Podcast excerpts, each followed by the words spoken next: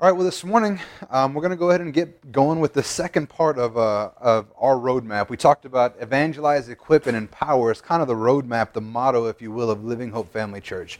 And last week we went through the, the evangelization part. We talked about how important it is, the need there is for, for people to hear about Jesus Christ, that there's a world out there of people that are lost, they have no hope and we have this treasure in earthen vessels. We have this treasure that we can offer to them and, and give them the hope that they're looking for, that, that hole that they have in their heart that needs filling. We need to tell them about Jesus because that's the only thing that's going to fill that for them. So after that, that's all well and good, and we've we've talked to them about Jesus. They get saved, but then what? That's the next part of what we're going to deal with today, and that's the equipping part. You see, the problem is is that after we've introduced people to the Lord, it's imperative that we don't just stop there. Matter of fact, is probably the biggest problem that the church in the United States has is we are incredibly good at making converts. I mean, have you seen some of these crusades that people do? They put, I mean, they put out an awesome show, and uh, it's great. You know, it gets people in. They come in and they see these, you know, concerts or whatever, these awesome things going on, and they come in and they they they, they have an experience with God. These people have a real experience with God and they say, you know what, I want to give my life to Jesus. And they do that, and they have these altar calls, and thousands of people get saved. But then nobody ever follows up. These people get saved and they're just left there. And, and as the Bible says, you know, they, they receive the word, but the, the devil is there like birds in the air, snatching the seed out of the ground. And if nobody's there to follow up with them and work with them, that, that word is stolen from them and they're left just where they were. There's no growth and nothing changes in their lives. And even the smaller churches, a lot of times we have problems with that. There's no follow up. People get slipped through the cracks. If you've ever been to a big church, you know how easy it is to slip through the cracks. You know, and as, as a church here, Living Hope Family Church, our goal is to never let anybody slip through the cracks. Everyone knows that after their first time here, I called you that week to say thank you for coming because I want to make sure that you know that you're loved, that we care about you. And I want you to know that this is, you know, this is more than just being here on, on one Sunday morning. But the fact is, is that we want to invest into your life so that you can invest into the kingdom of God as well. You see, equipping, the equipping part is discipleship.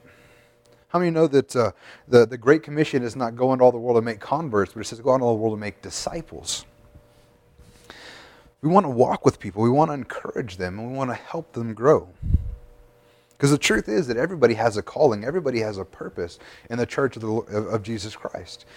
You know, it talks about the Bible talks about how we're made up as a body, and every every part is important. You know, your your body without an eye would be would is, is a poor experience of living.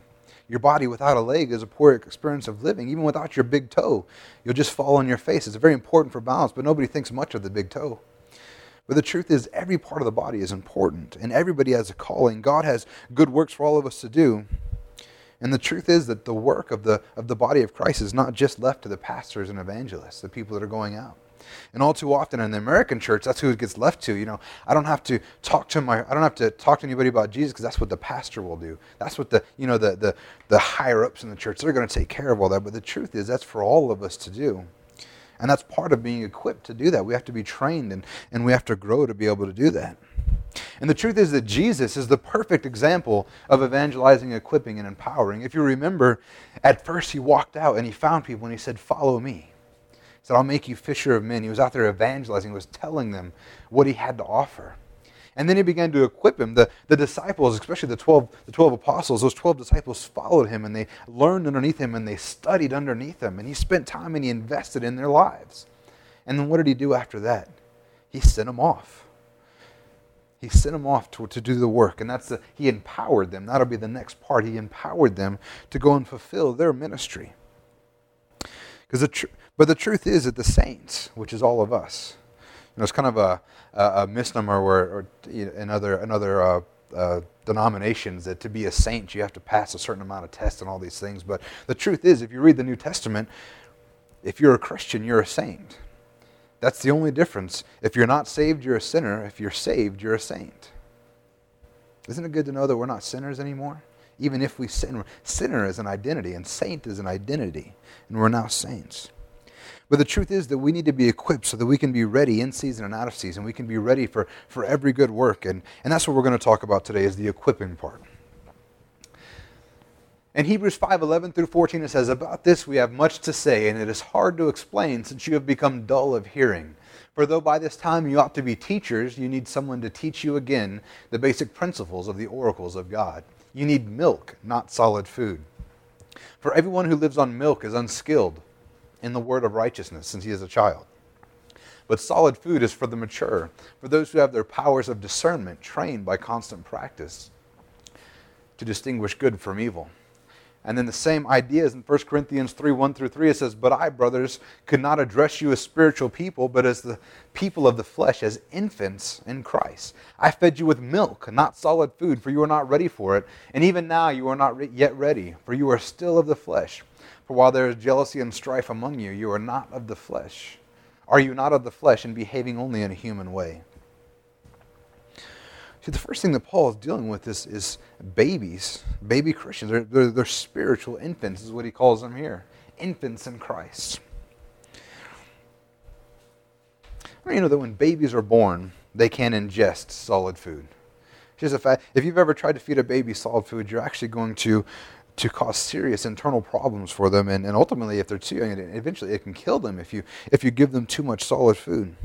I was reading some just some statistics on it, and they found that the early introduction of solid foods has also been linked to increased risk of obesity, diabetes, eczema, and celiac disease. I mean, obviously, there's a, a time and place for solid food, but when they're an infant, it's not the time. You can't chew a steak without teeth. And the truth is, if you've ever talked to me about, if you've ever talked to me about, uh, new believers will come to me and say, you know, where should I start reading? What should I do? And my recommendation is to to stick with the book of John through Jude. Because the, the Gospels kind of repeat themselves. So if you start with John and you work through Jude, I want you to read that at least a half a dozen times before you ever even get to the Old Testament. And the reason being is because if you start in the Old Testament, I mean, that's solid food when you're not ready. If you read the Old Testament without being influenced by the New Testament, without the light of the New Testament, I mean, you know, it looks like God is just kind of a vindictive God. He's out there to get people. When you begin to read the Old Testament in light of the New Testament, you see that He's a loving God. You see what He's doing and, and why these things are happening and why stuff is in place to, so that Jesus could come and, and, and die for us so we could be forgiven. You begin to see God in a different light, even though you're reading the same words. How mean, that's, that's solid food before you're ready for it? The truth is, when you're a young Christian, it's the same for you. There's a period where you need to grab hold of the basics. I mean, the basics are basically this I am forgiven, I am holy, I am loved. Those are the, the big basics. You know, you have to when you first become a believer, you're you're just shocked that God's not. I mean, my idea when I before I got saved was God was out there with this big stick. He was just waiting for me to mess up so he could smack my knees out from underneath me. And then I began to learn, no, he's a loving God. He's a loving Father. He loves me. And he sent his son to die for me. And I found out that when his son died for me, that I'm, that I'm holy, I'm worthy. I'm not, uh, you know, when, when, when you're young in Christ and you're first learning, or before that, you think, man, I'm not worthy. Why would God love me? Doesn't he know the things that I've done? But then you find out that no, he loves you, and he has made you holy, and he has forgiven you.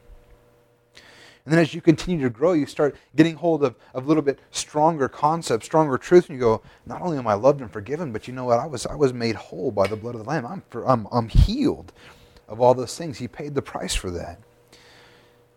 We find out that we're victorious. We find out that we're free from sin. You don't just find out, you know, the beginning you find out you're forgiven, but then finally you realize that not only am I, I forgiven, but I'm so much more than forgiven. I've been set free from the bondage of sin. But that's a growth period. You have to, you have to work your way through that stuff. It's a process.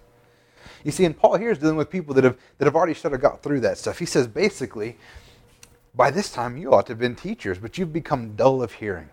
And what he means by that is, is that they basically have have either chosen to, to ignore the word or they're just pushing it so far away that they can't, they've become dull of hearing. They're no longer hearing what the word of God has for them. They were unable or unwilling to hear and instead started slipping back into infancy. But Paul's saying, no, you need to grow. By this time, not only should you have, have grown and gotten on solid food, but you should be teaching others. You ought to be the teachers. This is our goal with new believers as well as we uh, go into this part of our roadmap is we want to be investing in others and equipping them and helping them grow. That's actually why you go to church on Sundays. You know, you don't come to church to be entertained. You don't. You shouldn't. If that's why you're here, you need to think about it. Hopefully, there is some some value to it. You're not bored out of your mind. You know, I, I always feel bad when I look at. If you've never stood up before a crowd, and I've, I've always wondered, I'm like, man, do I look like this? Because you you look out and everyone's just like. and it's I, I I tell myself it's they're just concentrating. They're, they're, not mad at you. They're not bored because, man, if you could see, you get, and it doesn't matter where small groups like this, you get into these big groups and you look out and everybody like, I must be terrible at this. I don't even know where I was going with that. Oh, that's right. But we're not here to be entertained. We're here to be equipped. We're here to, to, to grow so that we can be effective and teachers to others are going to be effective, effective in other people's lives. And in this church, that's what our goal is here. That's why uh, we talk about the different things that we do, and we have outreaches, and we have Bible studies, and we have church on Sunday. And man, every time the doors are open, you should be there so you can be being strengthened and growing and equipped so you can be effective in the kingdom of God. You know, the, the other great thing about growing in God is we find here that, that as we have our powers of discernment trained by constant practice, we're able to distinguish good from evil. You know, there's a, there's a lot of times people are wondering, you know, know, what's allowed, what's not, what's not allowed, which is actually a terrible way to look at the Bible. If you know, what am I allowed to do, what am I not allowed to do? But I want you to know if you spend time in your Word, the Holy Spirit will speak to you. You begin to, to know these things. You'll be able to discern good from evil. Even things that aren't specifically mentioned in the Bible, as you begin to become closer to God, you become more intimate with Him, you begin to have His mind, you'll begin to know what's okay and what's not okay. You begin to grow and be able to discern good from evil, distinguish it. That's part of growing in the body, and it's very important that we grow into that. And the funny thing is, I guess it's not terribly funny. It's kind of it's a sad thing, but the Corinthian church is having the same problem. I want you to know that this wasn't just unique to the uh, to the Jews that Paul was talking to here, and it wasn't unique to the to the Gentile, the Corinthian church here, but this is all across the world. We're having the same problem: is that people are refusing to grow into Christ. Christianity is a Sunday thing, or it's a you know the, the main holiday thing. We go on Easter and Christmas because you know we're cultural Christians instead of disciples. And we want to move away to that. We want to move away from being cultural Christians. We want to be disciples serving the Lord Jesus Christ. We find out here that our actions indicate our level of maturity. We find out here it says, I fed you with milk, not solid food, for you were not ready for it, and even now you are not ready. And why? Because you are still of the flesh. You're acting with jealousy and strife, behaving only in a human way. Our actions indicate our level of maturity. And as we mature in Christ, we begin to act less fleshly, as it's referred to here. Basically, we start acting less selfish. We stop thinking about ourselves and start thinking about others. We start acting like Jesus and start acting less like men of this world. There was once a preacher that said that most Christians are betweeners. And what he meant by that was is they are between Egypt and Canaan. They are out of the place of danger, but not yet into the place of rest and rich inheritance. They are between Good Friday and Easter Sunday, saved by the blood, but not yet enjoying newness of the resurrection, newness of the resurrection life. And that's what our goal is to grow into that, to stop being just saved, but start being powerhouses for the kingdom of God. Amen. In 1 Corinthians 13 11 through 2, or 11 through 12, sorry, it says, When I was a child, I was to speak like a, I used to speak like a child, think like a child, reason like a child. When I became a man, I did away with childish things. For now we see in a mirror dimly, but when then face to face, now I know in part, but then I will know fully, just as I also have been fully known. You know, there's nothing wrong with being a child. You know, we've talked about we need to grow up, but I want you to know there's, there's nothing wrong with being a child. That's part of the process you know, when we have children in our physical lives, it's okay for them to be babies and then, then children, adolescents, and it's okay for them to grow. nothing wrong with being a child. If you're, if you're a new believer, it's okay to not know everything right away. I want you to know that, that as soon as you get saved, a, a light switch doesn't go off and you know all the oracles of God, all the mysteries of God. It's a process. You have to grow. And when our children are younger, they need help for many things. You know, how, how, often have you woke up and Adonai got up and, and prepared her own breakfast? Yeah, I mean, Adonai, she's, she's going on two years old. Is she two yet? She just turned two, yeah, just yesterday or the other day. Just turned two years old. I mean, we still, she needs, still needs to have food made for her. How many know she's, she's not going to the bathroom on her own yet? She still needs help with using the restroom. You know, I remember when I was a kid, or when I was a kid, when the girls were younger. I remember when I was a kid too, but that's not what we're talking about. when I was younger, the, the kids, as they, they gotten out of diapers, but they still needed help in the bathroom. And come wipe my butt, Dad. That's, you have to do that as they're growing up. How many of you know that if Haley were to do that to me now, we'd have to talk about it? you know? If, if, if after church today I hear, Dad, come wipe my butt, it's going to be a problem. But she's grown up. She's grown past. I want you to know that's not actually happening. This, even though her face is red and she's worried up here, she can wipe her own butt. Praise God. There's a time for them to be children, but there's a time that they have to grow up. When children are young, they use one word commands when they want something because they haven't developed a full vocabulary. Juice, up. Tell you what, if Blake were to come to me right now and be like, Dad, juice, I'd smack him across the head. Go get your own juice. You know, that's, that's not how it works. As they get older, they can't do the same things, they have to grow. Paul says that when I was a child, I used to speak like a child, think like a child, reason like a child, but when I became a man, I did away with childish things. We're called to grow.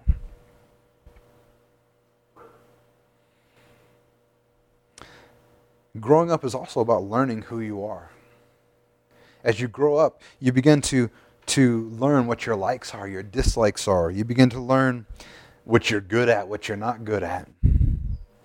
It's a process. And the truth is that this is, this is mirrored in the spiritual realm as well. We have to learn who we are. There's only a slight difference because as we're growing up in the physical world, people are different people. They grow into different things. But growing up spiritually is growing up into Christ. That's who we are. We have the Spirit of Christ living inside of us. You also, when you're growing up as a child, you're kind of trained to live a certain way.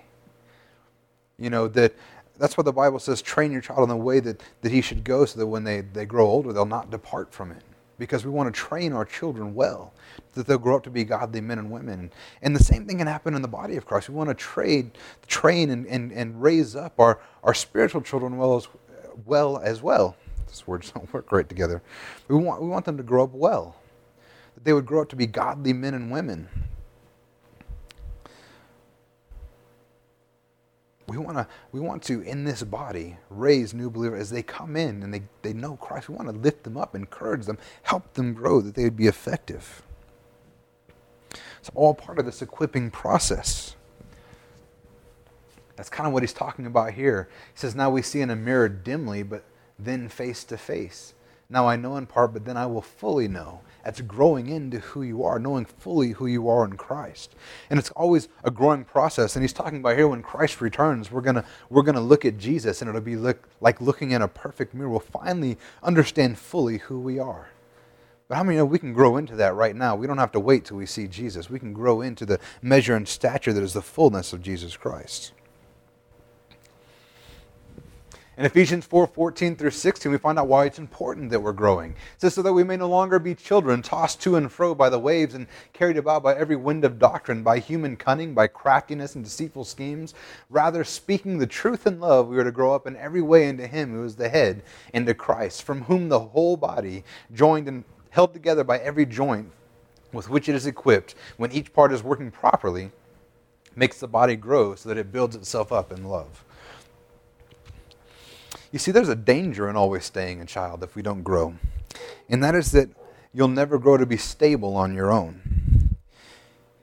You see, you hear a lot less often about grown men and women being kidnapped than you do children because children are an easier target. You know, a grown man can easily whisk away a three, four year old, and they can't do anything to stop it. They, they can't struggle against it. And we, we run the same risk as spiritual infants as well because we have nothing to stand on our own. It's so easy to be influenced by another. Just like a child can easily be sw- persuaded by, you know, a man in a white van saying, "Hey, come with me, I have candy." Infants in Christ can be easily persuaded by any every wind of doctrine or human cunning, craftiness, or these deceitful schemes. And it's only in growth do we learn to guard ourselves against those things. As you begin to learn the Word of God, you begin to say, hey, wait a minute, what you're telling me doesn't line up with the Word of God. And I need, you know, the stranger danger.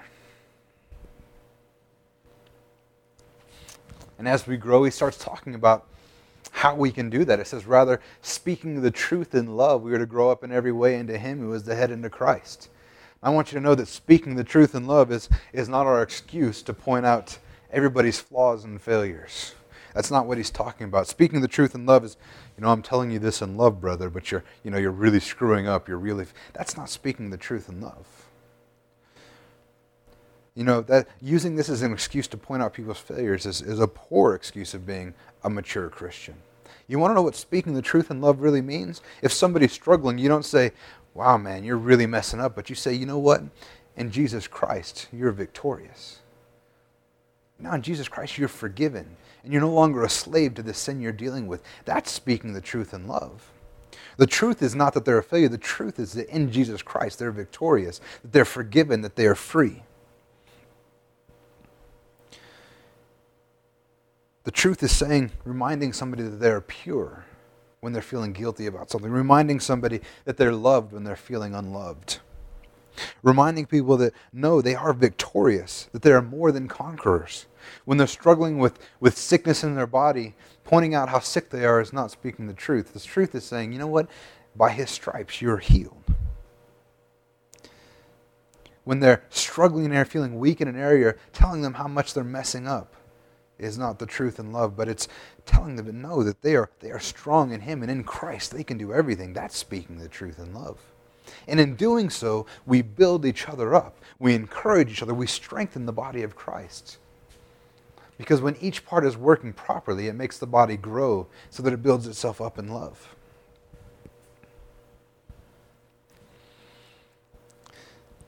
You know, as believers, we need to continue to grow so that we're stable in our walk, like I said, equipped to handle every scheme or doctrine that would come our way. But growth isn't just for the individual. As we're talking here, growth is, is, is good for the body as well. Our entire body needs to grow. You guys ever seen those, those bodybuilders that all they ever do is work out their arms and their chest? I mean, you see them from the from the waist up, they're looking great. You're like, man, you're. But you see them from the waist down, looks like they got boy like legs of a little twelve year old boy. Like, I think you forgot something. There's a problem with that. There's the body is not balanced, and and and that person going through life is going to have struggle with anything that has to do with their legs, even though their upper body is incredibly strong. The same is for the body of Christ. We want everybody to grow up and equip so that the body grows strong because if part of us is weak, then it impacts the entire body. And that's why it's so important that we equip the saints and we don't let them just get saved and, and fall through the cracks.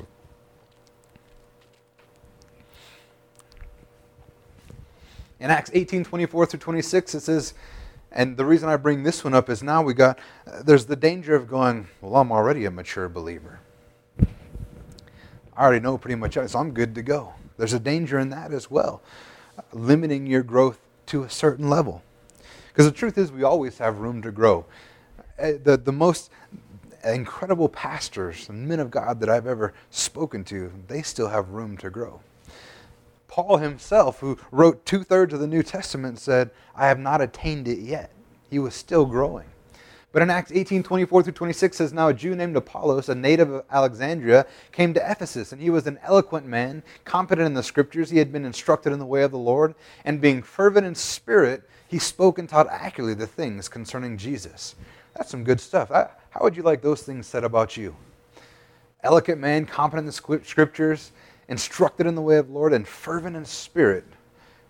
He spoke and taught accurately the things concerning Jesus says, But though he knew only the baptism of John, He began to speak boldly in the synagogue, and when Priscilla and Aquila heard him, they took him aside and explained to him the way of God more accurately. Those are pretty high levels of praise for this man that's out there preaching, Apollos. But he still had room to grow. We find out that Priscilla and Aquila came to him, and it says they explained to him the way of God more accurately. You see, everyone can continue to be equipped and continue to grow. Even those of us who have been Christians for a long time, that are, have a higher level of maturity than maybe others, we still have room to grow.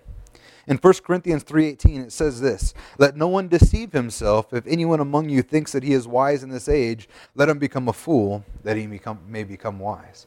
You know, if you think yourself too wise, you'll never allow yourself to be taught because you know it all. 1 Corinthians 8 2 says it, says it this way. I like how, how Paul says it here. He says, If anyone imagine, imagines that he knows something, he does not yet know as he ought to know. We all have room to grow.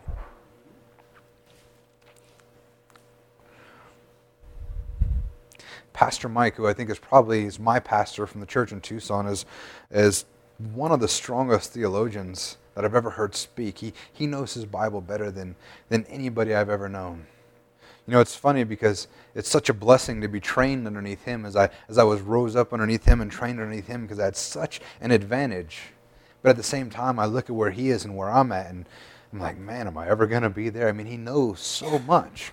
But yet I've talked to him, and every time he reads the Bible, he sees something new. He's still growing every day.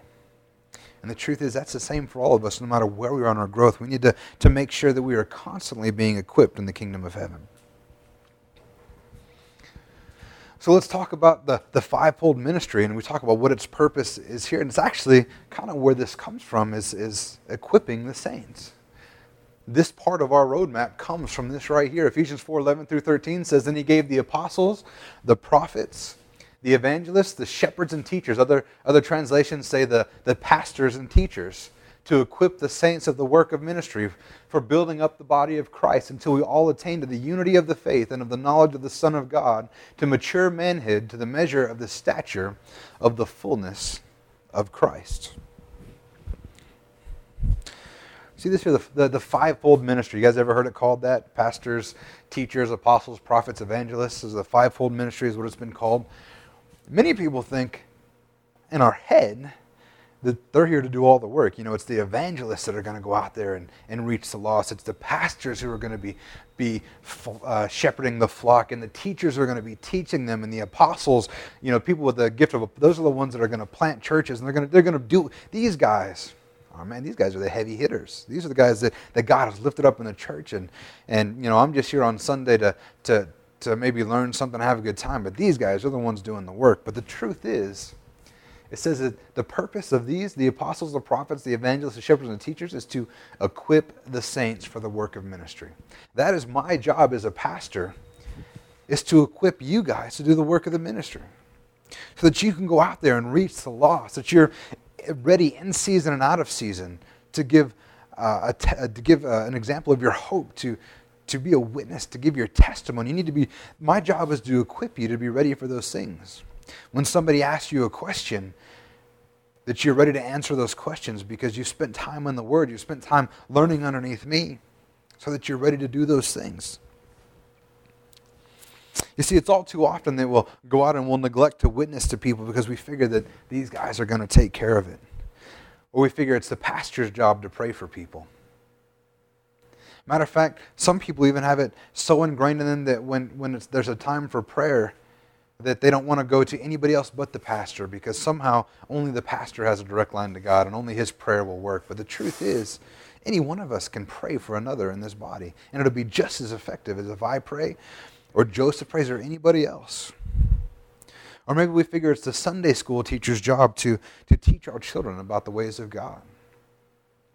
But the truth is, their job is to just equip the saints. Our job is to equip our children, to equip the, I mean, it's all, we are supposed to be lifted up to work in the ministry, all of us. We all have a part to play.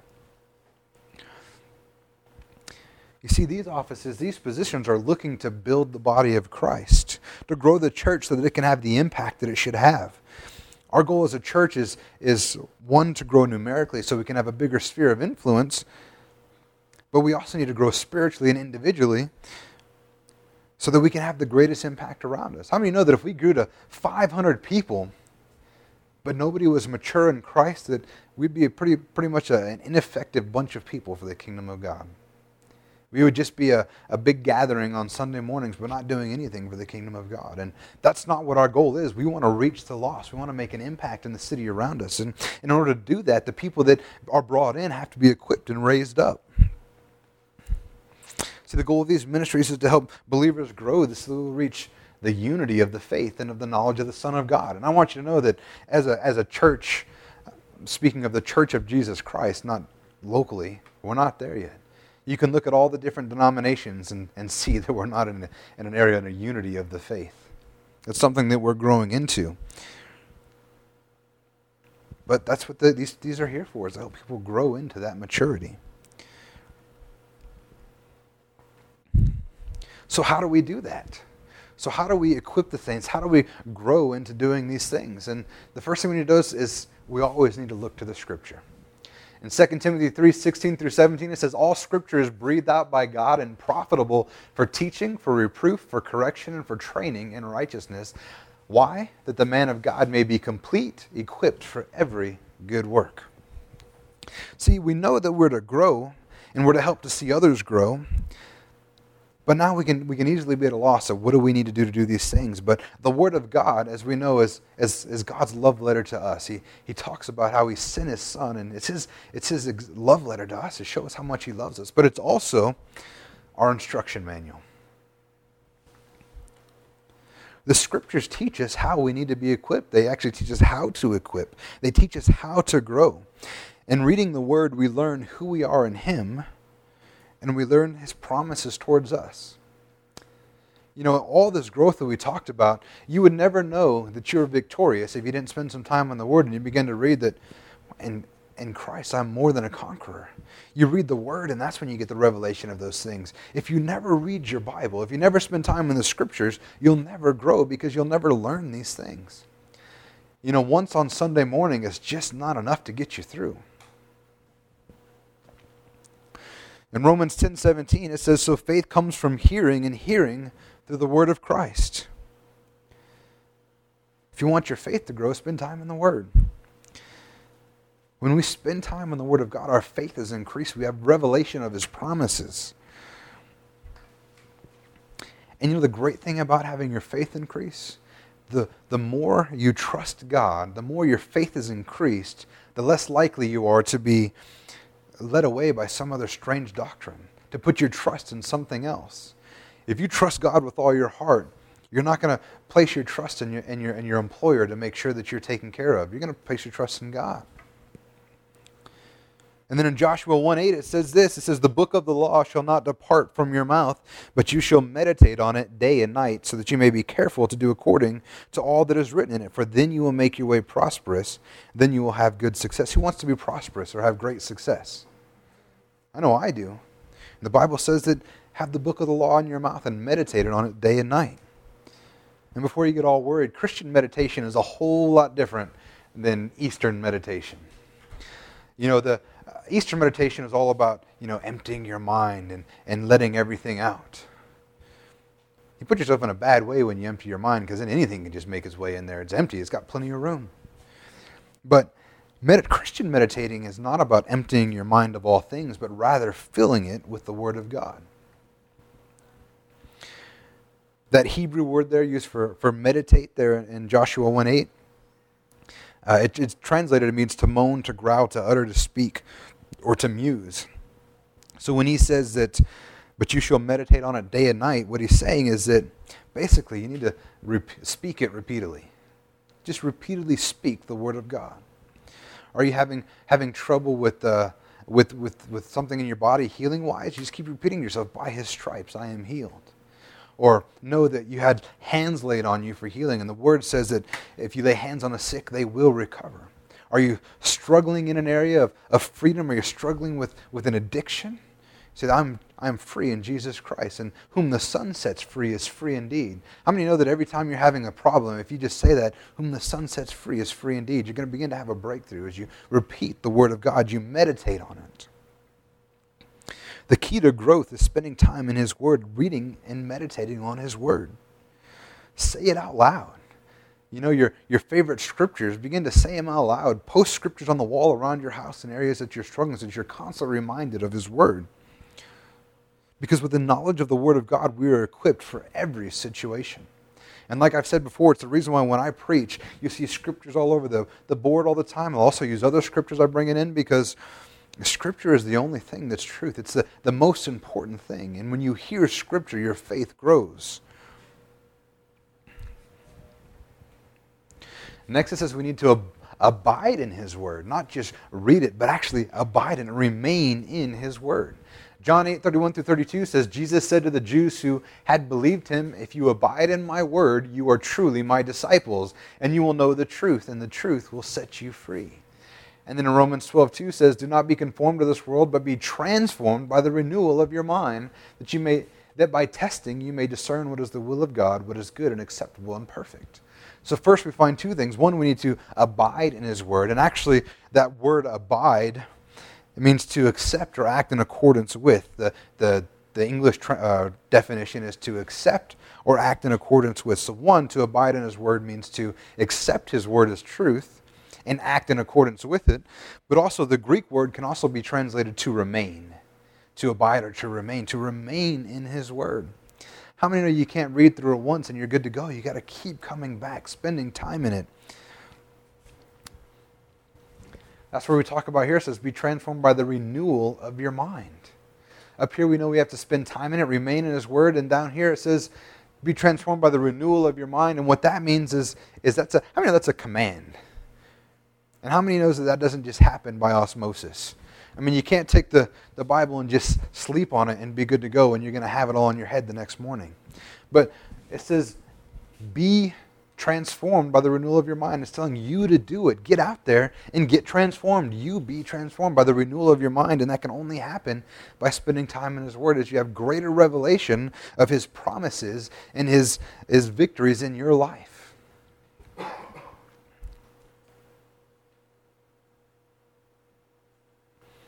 You see, His Word is truth. And only the truth of the gospel can set you free from what's going on in your life. Because people go looking for truth everywhere. Matter of fact, it's a, it's a common idea in our society that truth is subjective. Anybody ever heard that truth is subjective? It's kind of hogwash if you think about it, because there was, uh, and I forget her name, I think she was uh, a professor at uh, Wellesley College, and she said something along the lines of if, if truth is subjective, then truth is made by the people with the loudest voices. And have you guys noticed that maybe in our society?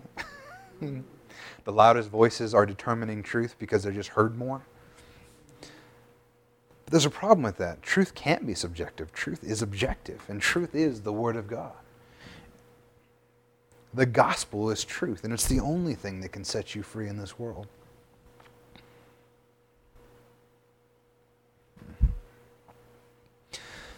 All right. I got way more notes on this, but we're going to try to get moving forward, otherwise we'll be here all day. James 1 22 through 25 it says, Be doers of the word and not hearers only, deceiving yourself. For if anyone is a hearer of the word and not a doer, he is like a man who looks intently at his natural face in a mirror, for he looks at himself and goes away, and at once forget what he was like. But the one who looks into the perfect law, the law of liberty, and perseveres, being no hearer who forgets, but a doer who acts, he will be blessed in his doing. You remember when I was talking earlier that you can, the, the sign of maturity, you can see the signs of maturity in somebody's actions. And that's what we're seeing here is that, that as we mature, we begin to stop just being hearers of the word, but we become doers of the word. If you want to be an ineffective Christian, which I hope nobody in here does, but if you want to be an ineffective Christian, just show up to church on Sunday and do nothing else. Be, you know, the, the, the idea of this cultural Christianity where we're a Christian in name only. Matter of fact, he says here that if anyone is a, is a hearer of a word and not a doer, we find out that he is deceiving himself. If you're a doer of the word and, and, if, and not hearers only, you're, you're deceiving yourself if all you do is hear the word.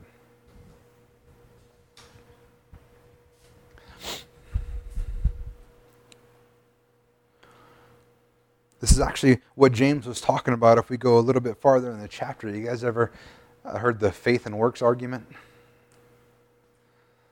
You know, uh, we maintain that, that faith is by grace and not by works. It's, it's solely the gift of God. But James was seeing that this was being abused a little bit. So in James uh, chapter 2, 14 through 18, he says this What good is it, my brothers, if someone says he has faith but does not have works? Can that faith save him?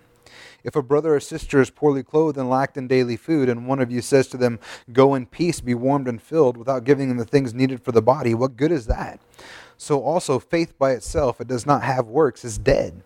But someone will say, You have faith and I have works. And he says, Show me your faith apart from your works, and I will show you my faith by my works.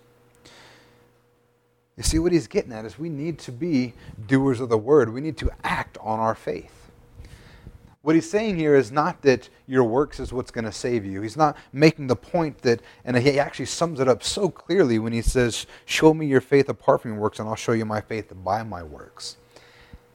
James is never arguing that works will save you.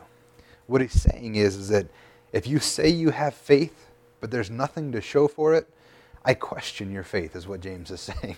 If, because if you had real faith, there would be evidence. The Bible says that you know a tree by its fruit. And the same thing is going on here. If you're, if you're a believer, if you're growing in Christ, you're going to be a doer of the word. You're not just going to sit there and listen to it. And, you know, it's like coming in on Sunday morning and you get excited. You hear the word of God. You have a, a touch from the word of God and it ignites some faith inside of you. And you're pumped up and ready to tackle the world. You remember, you, you hear me say that, oh, yeah, I'm victorious. And you remember. But as soon as you leave, it begins to fade and wither away, just like the, the word that was snatched away by the birds, or the word that was entangled in the weeds like the affairs of this world. If you don't actually spend some time acting on the Word of God, spending time in the Word of God outside of Sunday morning, then that is snatched away from you. It is stolen from you. But we need to act on the Word of God. So, what does that mean? That means that when someone's sick, you lay hands on them. Because that's what we're instructed to do. That means we need to be praying for one another. I don't want, I'm not asking for a show of hands, but how many of us prayed for the rest of the people in this congregation this week? Something to think about. We need to be that living, acting on the Word of God, praying for our brethren.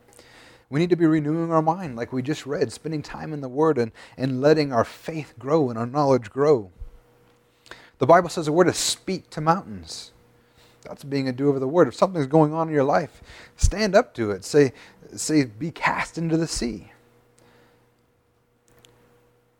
Like we've heard before, sometimes it's time to stop telling God about our problems, but start telling our problems about our God. We need to claim and walk in victory. That's being a doer of the word. And we need to exercise our freedom. What that means is that you've been freed from the bondage of sin and death. You've been freed from sin. If you're still engaging in some sin that had a hold on you, you're not exercising that freedom. Instead, you're like, like a person that was uh, bound in a, in, a, in a cell, and someone came in and unlocked all the doors and opened the doors, but instead of walking out of the cell, you just sat in there. You just stayed in the cell, even though the door was fully open. That's, that's the, the reality of a lot of us. We've been free, but we just remain in our cell. But it's time to start acting on the word, be doers of the word. See, the folly of only being a hearer of the word and not a doer is hypocrisy. When you start hearing about, you know, hypocrite Christians, that's usually the problem. They talk a good game, but they don't ever do it. They've heard these things, but they don't ever do it. They're not doers of the word. In 1993, there was an annual meeting of the, the American Heart Association, and 300,000 doctors, nurses, and researchers met in Atlanta to discuss, among other things, the importance of low fat diet plays in keeping your heart healthy. Yet during mealtimes, they consumed fat filled fast food such as bacon, cheeseburgers, and fries at about the same rate as people from other conventions. When one cardiologist was asked whether or not his partaking in high fat meals set a bad example, he replied, Not me, because I took my name tag off. You know, it's funny, we laugh and they're like, that's ridiculous. But if you take a step back and look at some Christians, that's what we're doing. We need to be doers of the word.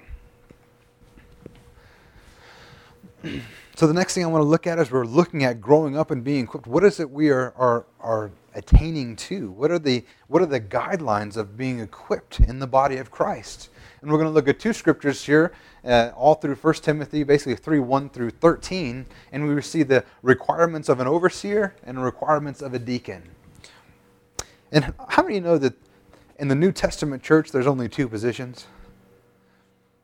There's overseers, or your elders, and there's deacons, which are basically servants, those who are serving in the body of Christ, and then there's the, the elders who are the leadership in the body of Christ. You know, it's funny if you go through, you know, we have, uh, my title is pastor, other people's titles is priest or bishop or cardinal. I mean, there's, there's tons of all these titles that we've kind of thrown in there, but truthfully, I'm operating in a position of overseer or an elder. The pa- a pastor is an elder, a leader in the church. And everybody else is, is wanting to be lifted up to deacons. That's what we should attain to, is one or the other. And the funny thing is, is the requirements for both are really quite similar. So let's go ahead and take a look at them. In 1 Timothy 3 1 through 7, it says, The saying is trustworthy. Trust, trust. I almost made it through without messing up my words today, I think. The saying is trustworthy. If anyone aspires to the office of overseer, he desires a noble task. Therefore, an overseer must be above reproach, the husband of one wife, sober minded, self controlled, respectable, hospitable, able to teach, not a drunkard, not violent, but gentle, not quarrelsome, not a lover of money. He must manage his own household well, with all dignity, keeping his children submissive. For if someone does not know how to manage his own household, how will he care for God's church? He must not be a recent convert, or he may become puffed up with conceit and fall into the condemnation of the devil. That's why we don't send new believers out to be pastors. Moreover, he must be well thought of by, the out, by outsiders so that he may not fall in disgrace into a snare of the devil. So, this first one we're looking at is the overseer, the elder of the church, the leadership of the church. First, how many know it's a good thing to aspire to be an overseer? It says he desires a noble task. There's nothing wrong to want to, to work in that area of ministry for the, for, the, for the body of Christ. Actually, I was told when I was when I felt like God called me to be a pastor, the advice given to me was, if you can do anything else, do it. And the reason they said that is because if you're called to it, you can't do anything else. But if you can, because this, you know, being a pastor is hard.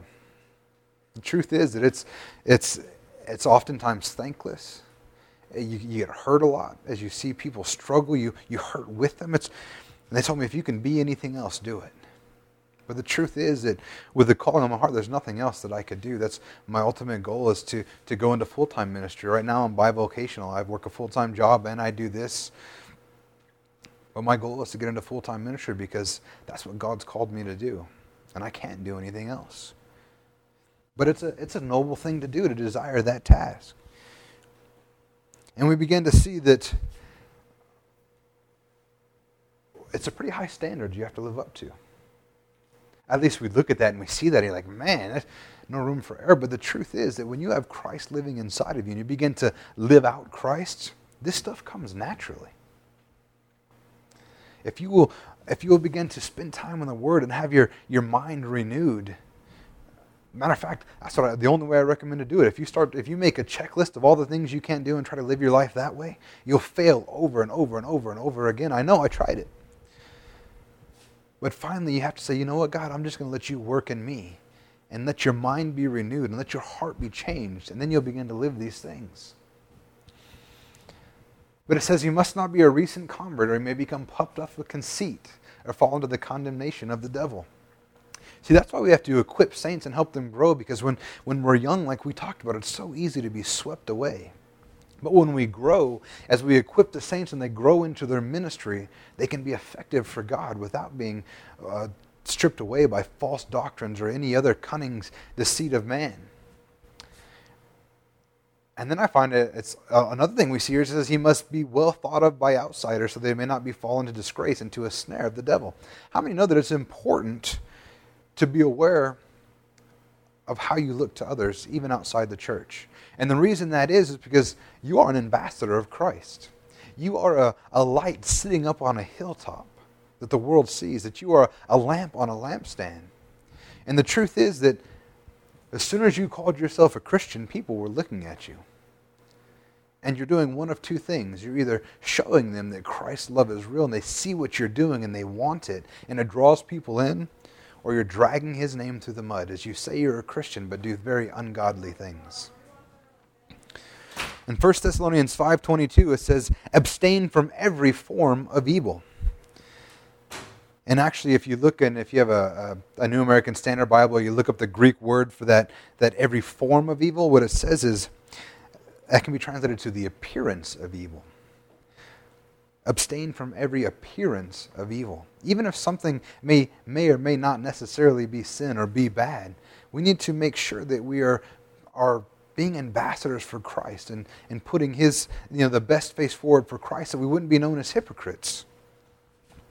Next, we see the requirements of a deacon. It says in Timothy 3 8 through 13, it says, Deacons, likewise must be dignified, not double tongued, not addicted to much wine, not greedy for dishonest gain. They must hold the mystery of the faith with a clear conscience, and let them also be tested first. Then let them serve as deacons if they prove themselves blameless. Their wives likewise must be dignified, not slanderers, but sober minded, faithful in all things. Let deacons each be the husband of one wife, managing their children and their own households well. For those who serve well as deacons gain a good standing for themselves and also great confidence in the faith that is Christ Jesus. Deacons are servants in the church. And as we're become baby Christians, we just get saved, this is the first thing we should be working into is to be a servant in the body and letting Christ live through us. And if you'll notice that these requirements look awfully familiar to the ones we just read. If you want to be a pastor or if you just want to serve in the church, then this is what we're to grow into. We need to be living godly and holy lives. And the only way we can do that is if we are equipped in the church, if we're equipped and grow up into Him. And the last scripture we'll look at today is John 1:43 and 1 Corinthians 11:1. 1. In John 1:43 it says for the next day Jesus decided to go to Galilee and he found Philip and said to him, "Follow me." And then in 1 Corinthians 11:1 1, it says, "Be imitators of me as I am of Christ." You know, Jesus set the example for his disciples. Basically, he said, Follow me, do as I do. Watch me and learn how it is you are to be. He led by example and equipped them for the work that they were to do. Paul set the same example for his disciples. He imitated Christ and was therefore a good example for them to follow. He said, Imitate me as I imitate Christ. And we, in the body of Christ, need to set the same example. We need to be able to walk up to any new believer or any other believer and say, Imitate me as I imitate Christ. If you want to grow, do what I do. If you want to learn how to pray, spend some time in their prayer meeting with people that know how to pray. If you want to know how to evangelize, spend some time with people that are out there doing that. As we have our different events, we've had outreaches in the park and our Halloween outreach and all these different things. If you want to learn how to do that, you know, show up and, and see how people are doing it. Imitate people that are godly men and women. Find people. You know, if you're a new believer or a young believer, find a godly person to imitate. And all of us that have been in the body for a while, let's make sure that we're being godly persons to imitate, right? So that we can equip the body of Christ for every good work. Amen?